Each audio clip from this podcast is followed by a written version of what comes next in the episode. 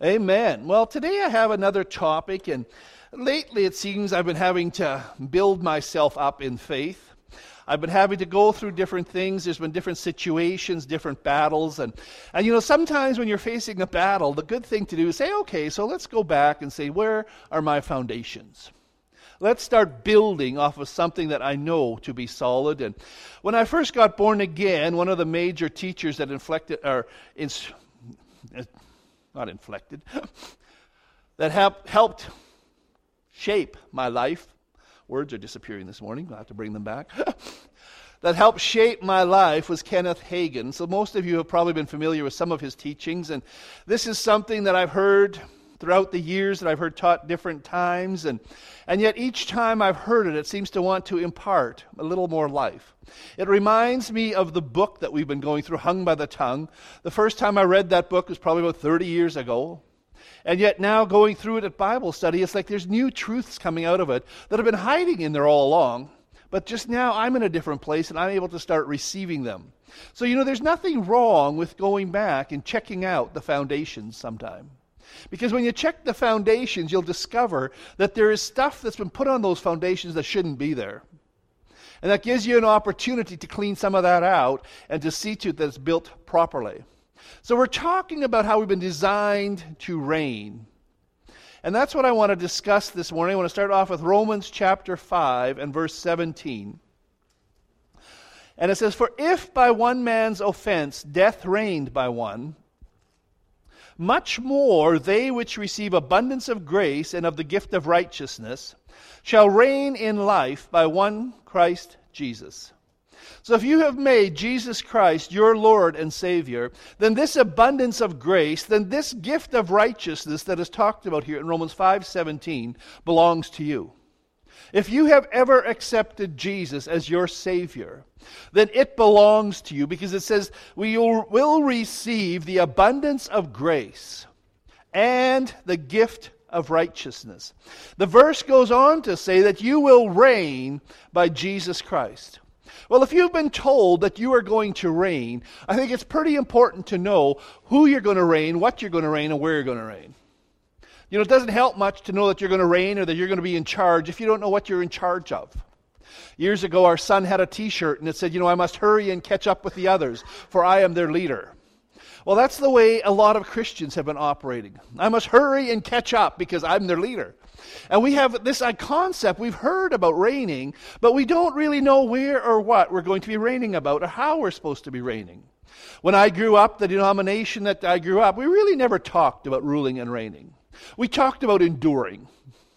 We talked about holding on to the end. The whole picture that I grew up with was the concept of, you know, that if you could just barely somehow manage to survive to the end, of, then you would be okay. There was no such concept about ruling and reigning in life. There was no such concept about rising up and taking authority. The whole idea was that, you know, you just kept your head down, you kept your eyes down, and you just sort of plugged along and hoped that one step would go in front of the other step. And one day, maybe one day, if you were really fortunate and if you had held on hard enough, then Jesus would take you home, and man, would life be good then. And that was a concept that was taught in a lot of churches. There was no such thought of ruling and reigning. Well, after I became a Christian, I started to hear about ruling and reigning, but it seemed that this was something that was going to happen in the sweet by and by. You know, we talked about the millennium when the saints will reign with Christ. We talked about in heaven that we would reign with Christ Jesus, that we would be with Him on His throne. And the reigning ended up being moved into the millennium or being moved into the sweet by and by. You know, it reminded me of some of the movies that I've watched, and you may have watched some of them too, where they depict the early life for the American slaves. You know, they've been brought into captivity, they've been enslaved, they've been brought to America, forced to work really for their room and board, and that would depend upon what their master thought was good. But you would hear them when they're off in the fields or off working, and the, the Negro spirituals and you'd hear them singing, you know, out on the fields, or at least that's how the movies depict them. So I must, there, I believe there must be some. Uh, they'd be singing out in the fields, you know, swing low, sweet chariot, coming for to carry me home, you know, and everything was coming for. Their life depicted that in this world they were going to suffer, in this world they were going to have a hard time. But when the day came that Jesus was going to come and pick them up and take them out of all of this, so we ended up having this concept of ruling and reigning, so that this world we would suffer as we traveled through this world, footsore and poorly shod, glad that we were a part of the family of God. Because one day this was going to change. But you know, when you start studying more on ruling and reigning, when you read even this verse here, you find out this isn't talking about the millennium. This is not even talking about heaven. So while these things are true, we will rule and reign in the millennium, we will rule and reign throughout heaven, it's not the whole truth. If we are just looking for one day where we will be free, it doesn't leave an awful lot for this life. If we're putting everything in the future, it leaves very little for right now. it leaves the impression that you can be saved and you can get to heaven, but until you do, you will continue to live under the devil's hand. That you can get to heaven if you accept Christ. But until you get there, you're going to face every sin and sickness, poverty, fear, and bondage that can be brought down on you. And you're going to have to learn to keep your attitude right while it's doing. In fact, in some circles, it is even taught that all of these things that the enemy is putting upon you are the cross that you're going to have to bear. That this cross will perfect you so that one day you're going to be ready in heaven. And we hear these silly little religious sayings well, just take up your cross and follow Jesus. What is your cross? Is it your disease? Is it your poverty? Is your cross the station of life that you were born into? Not according to the Bible. Because if those things are your cross, then when we talk about following Jesus to the cross, the one thing that Jesus could do, he could have laid down his cross at any time, but he chose to carry it. He chose to carry that cross. He chose to go to the cross because he was looking at the glory that was ahead. So your cross has to be something that you can lay down. Now, if you're carrying that form of sickness or sin or disease around just because you like to, there's something wrong with you. Come on. If you're carrying that pain around because you got nothing better to do, then you need to have an examination by doctors with long white coats. Because there's something wrong. God has not called us to carry those things. In fact, the Bible tells us that in his own body on the tree, Jesus already took those things off of us, that we should be able to live unto righteousness, that, we, that our sicknesses, our diseases were paid for by his stripes. So that is not part of the cross. The cross is willing to deny yourself, to deny your flesh, so that you can live godly. That is your cross, and that's the cross everybody wants to lay down. Come on. Well, I would like to, but this thing just overcame me. Well, I would like to, but, but, but. Stop before you get to the but. I would like to, and I will. The cross is something you can lay down, but you choose to carry it. I choose to put my flesh upon the cross. There is things that I will not do, not because I can't, because I will not, because that is part of the cross, and I say that is no longer part of my life. The cross has done its work. My flesh has been crucified in that area, and I am rising up in the newness of life. I'm looking beyond the cross to the resurrection. I will not. I could, but I will not because I daily pick up my cross and follow Jesus. Sickness, I don't know of anybody that can lay it down and chooses to pick it up, honestly. You know, we deify it, we glorify it. Religion always deifies death. We deify it, we glorify it, we talk about it, we allow it to consume us. But I don't know of anybody that would lay it down, but choose to hold on to it.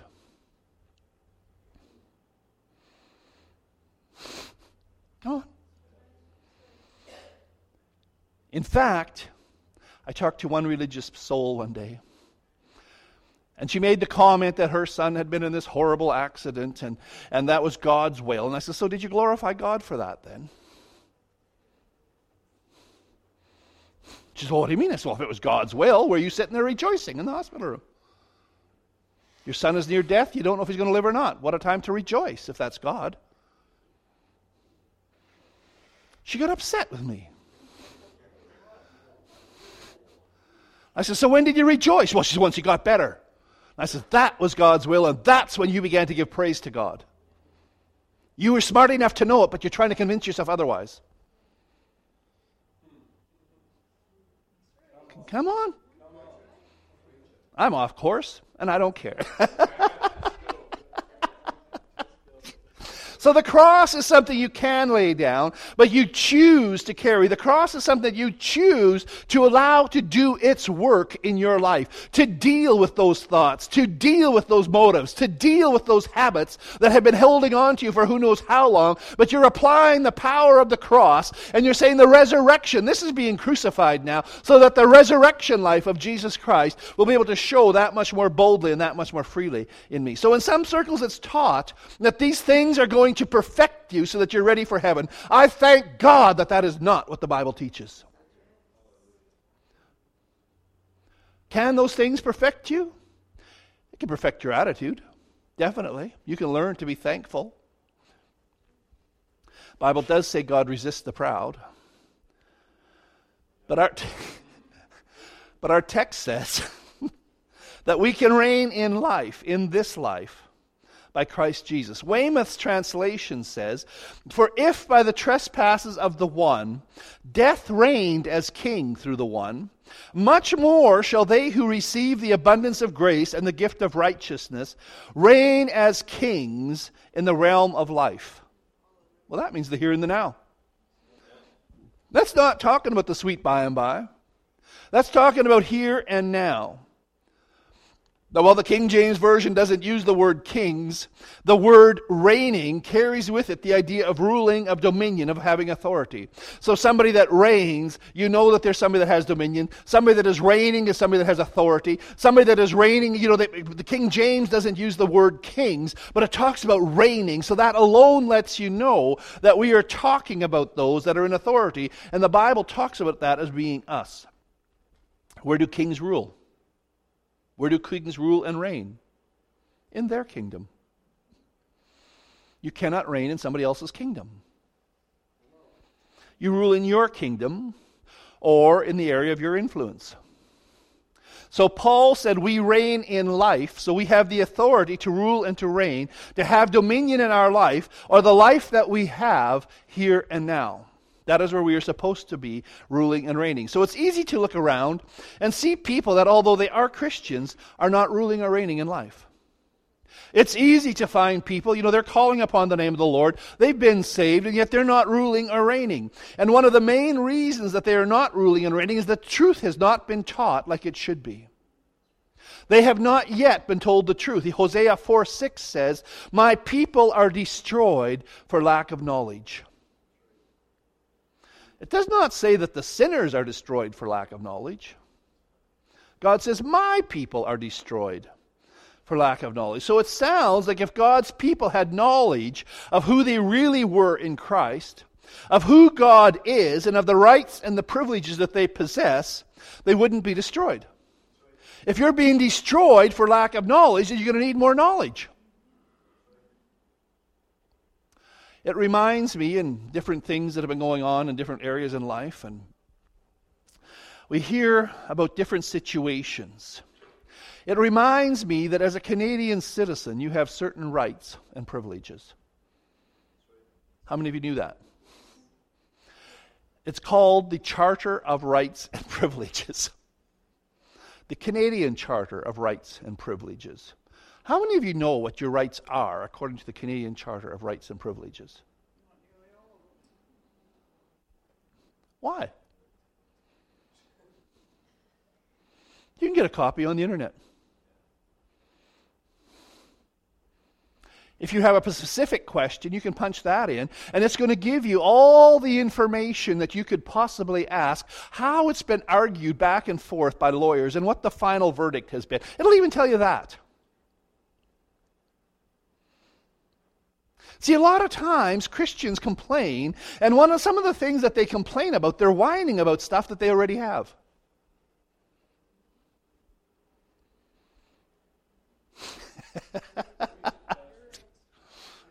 Why? You can whine about stuff. You can have an opinion about stuff. You can feel that you would like things to be a certain way, but in the country of Canada, if you want to know what or not, you should go to the Charter of Rights and Freedoms and see what that says, if that's even one of your rights or not.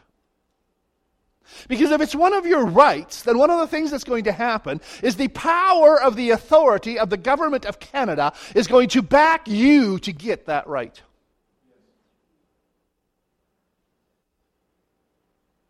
But until you know it, creatures, people, can come walking all over there, stamp all over it, as though it doesn't even matter. And until you know, and you know, one of the things that hits me, especially in the being in the church, and one of the things, the religious rights and freedoms that people have in Canada, you would be amazed at what rights and freedoms you actually have when you start checking out what the Charter says. Yeah, well, why isn't it being enforced? Because our people perish for lack of knowledge.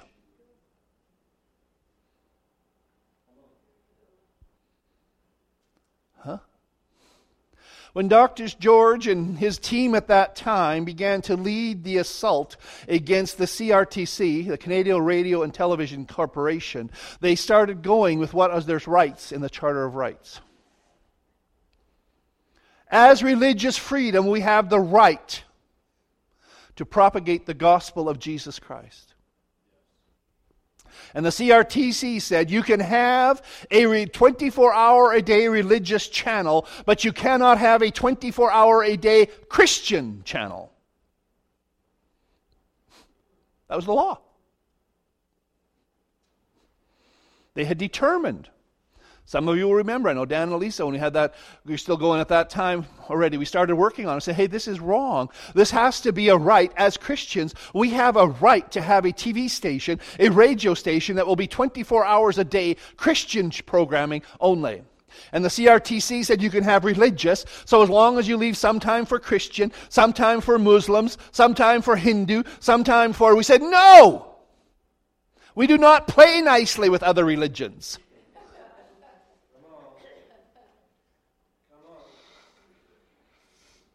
Well, you have to. No, we do not have to.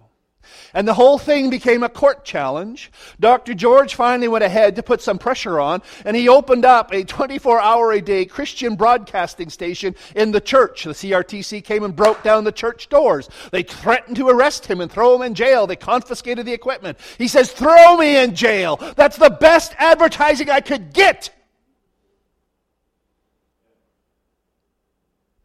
Well, we don't want to throw you in jail. Then get out of here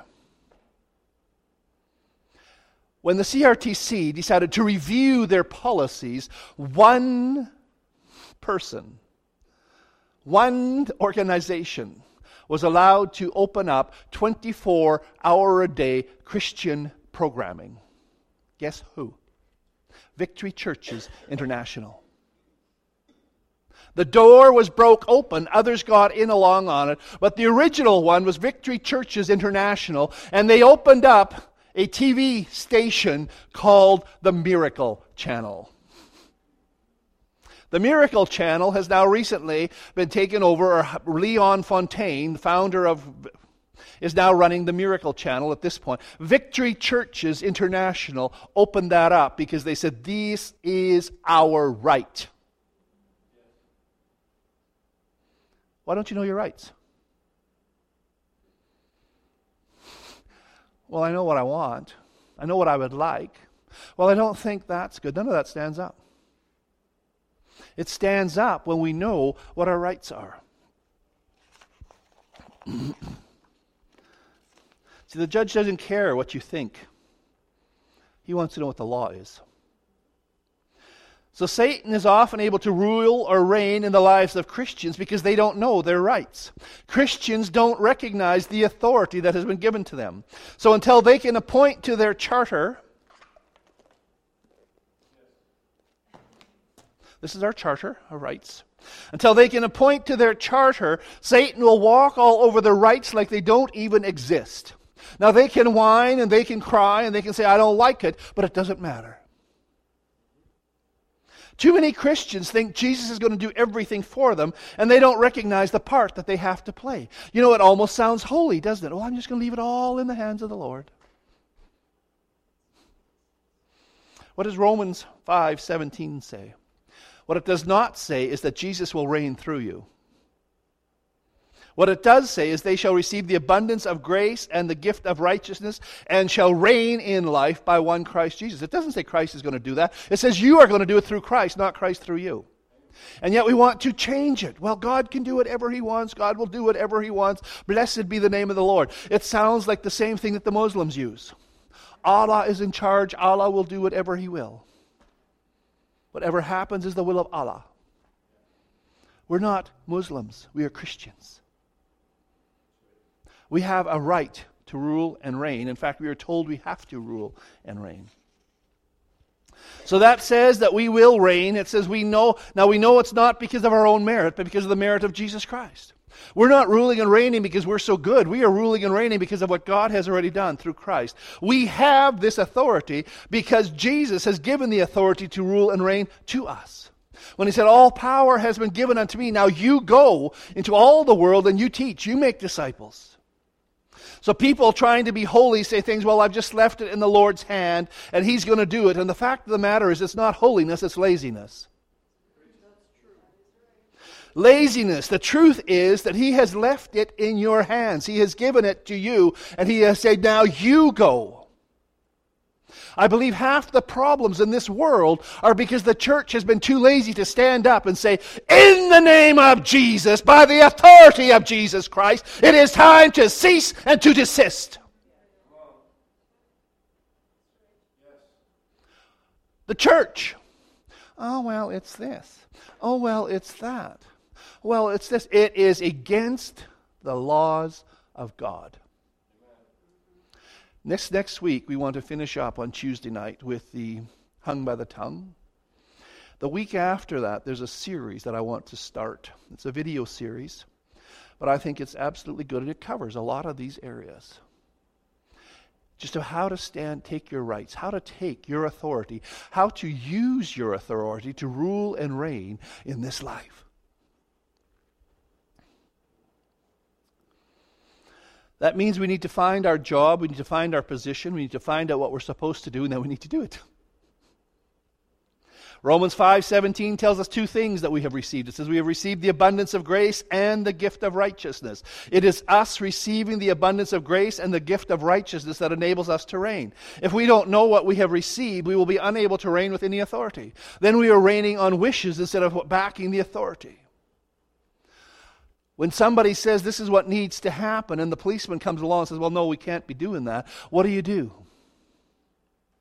You defer to the authority of the policeman normally, unless you have to know that this is stepping on your charter of rights. Well, there's been a lot of teaching on grace, and I thank God for the grace that He's extended to us. But this verse doesn't stop us saying we received grace, it also says we received the gift of righteousness. So it will under, help us to understand what the gift of righteousness is. First of all, the gift of righteousness is a gift. That's pretty plain, eh? It is a gift, which means we did nothing to earn it, we did nothing to deserve it. Secondly, it means that we have been made right with God, that we now have right standing with God. If you are in right standing with God, then there is nothing between you and Him. Can we accept that? There's no veil of sin. There's no blanket. There's no. If you are in right standing with God, then everything that has been separating you from God has been removed. In fact, when you are in right standing with God, you cannot be in any better standing with Him. You're there, you've arrived.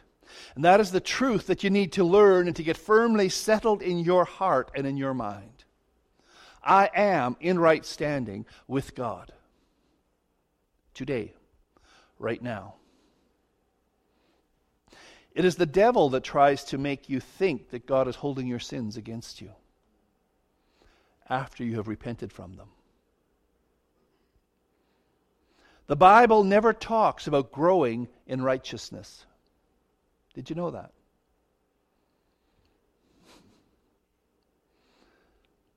It talks about growing as newborn babes by desiring the sincere milk of the words that you may grow thereby in 1 Peter 2 2. Paul talks about faith that can grow exceedingly in 2 Thessalonians 1 3, but nowhere does the New Testament ever talk about growing in righteousness. Why is that?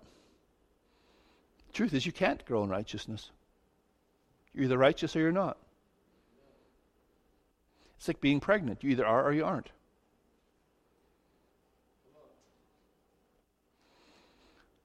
Well, you're not more pregnant on the ninth month than you are in the first month.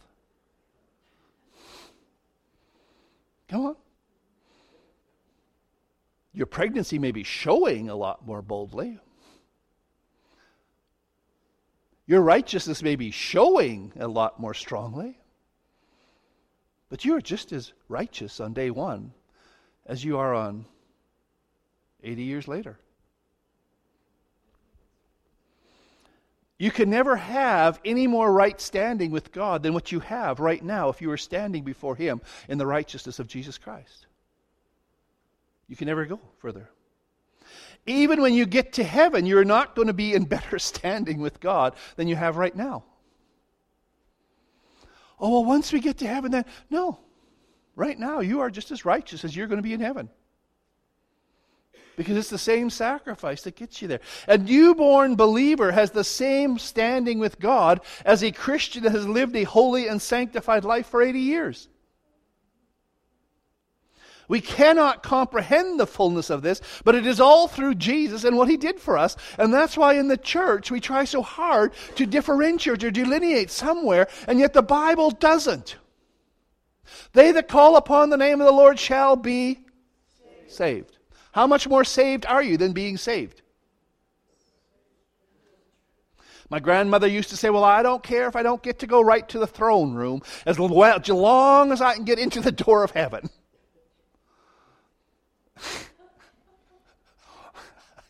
Grandma, if you make it into the doorway, you've made it to the throne room. Because it's the same cross, it's the same blood, it's the same sacrifice, it's the same righteousness that gets you to the doors, that gets you to the throne. There is nothing further. It's the end. You have the pass. The blood of Jesus Christ is your backstage pass. You get to walk right to the throne.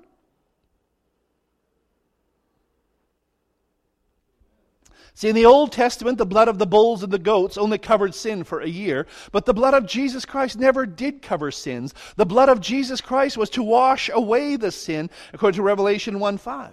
So we are not a covered creature, we are a new creature. 2 Corinthians 5:17 says therefore if any man be in Christ Jesus he's a new creature. This was our wedding text. Therefore, if any man be in Christ Jesus, he is a new creature. Old things are passed away. Behold, all things have become new. We both had stuff in our life that we said, we're not dragging this into the new, so this will be our wedding text. And the minister preached, Pastor Mac Dumcombe, he preached a message on we were new creatures in Christ Jesus. And that was just so fitting because as we said, I do to each other, we were new creatures forming a new creature yet. Well, how could two new creatures form a new creature? Well, the two shall become one. That, mm, don't even go there. I speak of mysteries.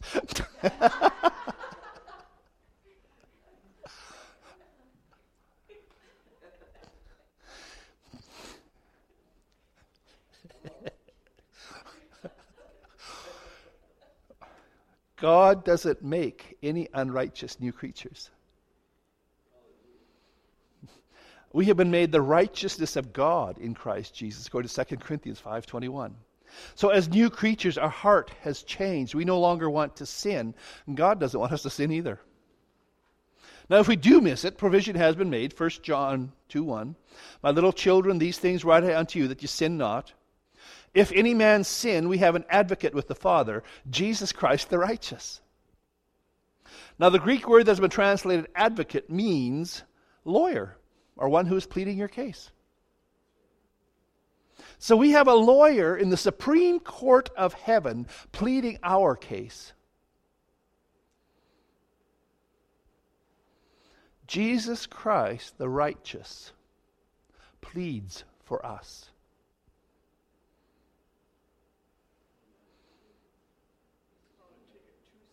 It's not a ticket to sin, it's a ticket to stay away from sin.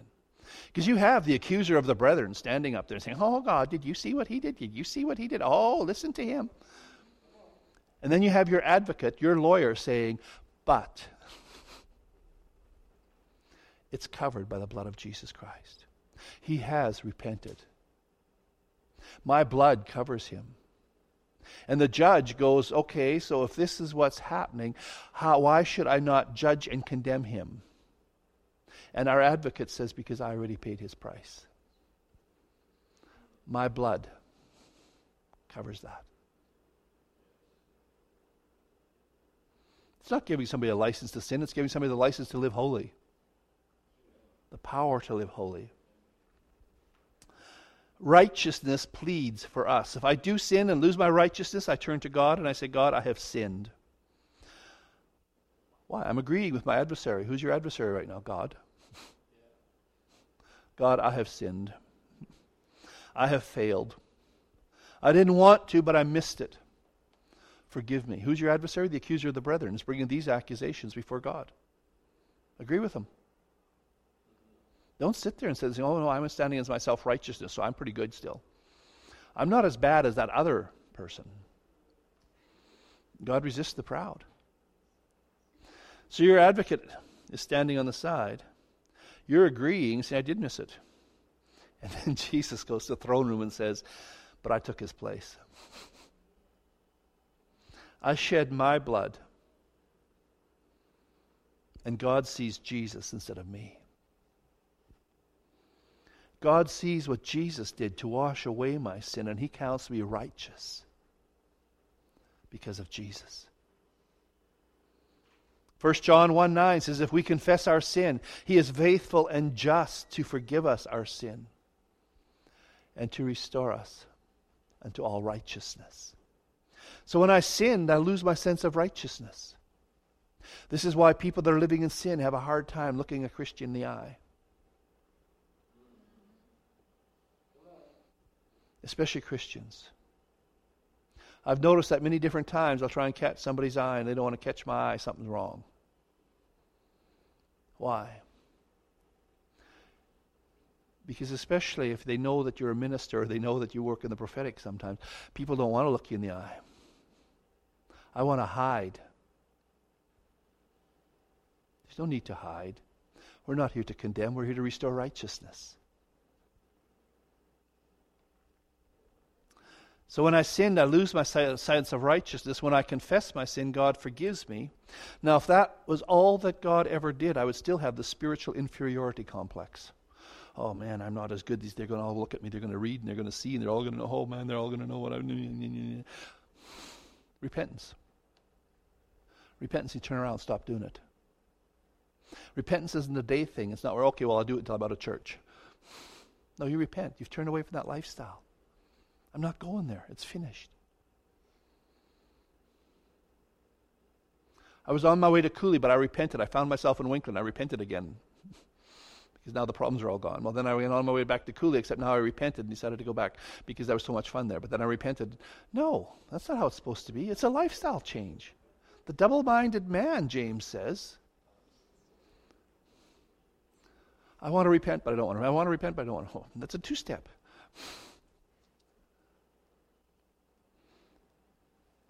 God forgave me. If that was all he did, I'd still have my spiritual inferiority complex. I would still be ashamed to come into his presence. I would still lack boldness in approaching him. But then 1 John 1 9 says, Faithful and just to forgive us our sins and to cleanse us from all unrighteousness. If God cleanses me from all unrighteousness, that means I am righteous. That means I can start ruling and reigning again.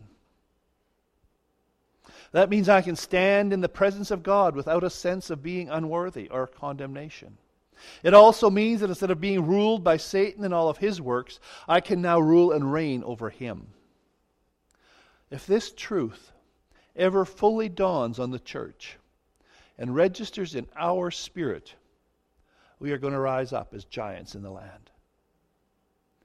We will be like those of the early church. And it will be said of us, too, that these have turned the world upside down, are come hither also. Acts 17:6. This morning during prayer, I just had a, oh, the words came to me. It says, does not play well with others. And I thought, oh, how many parents have seen that on their children's report cards? And it's always been considered a really horrible thing. But then I was thinking in prayer, and it was like the Lord was showing me, what would the report card of David have been from the Philistines? Does not play well. We won't even let him go to war with us. What would Samson's report card have said with the Philistines? Does not play well with others. We could go through all of them. Moses does not play well with others. Noah did not play well with others. Every great leader in the Bible had that report. Because the world system, we should not be playing well with them. We're meant to rule and reign them. This morning, I would encourage you if there's something that's been holding you back, if there's been that sense of unrighteousness or unworthiness, Deal with it today. If there's something you know, I should be rid of this, and I'm still playing with it, stop it. Lay it down. So as the worship team comes, I'm just going to bring it to the front, lay it down. Maybe we'll pray with you, maybe we won't. But just get rid of it. Be righteous. Rule and reign.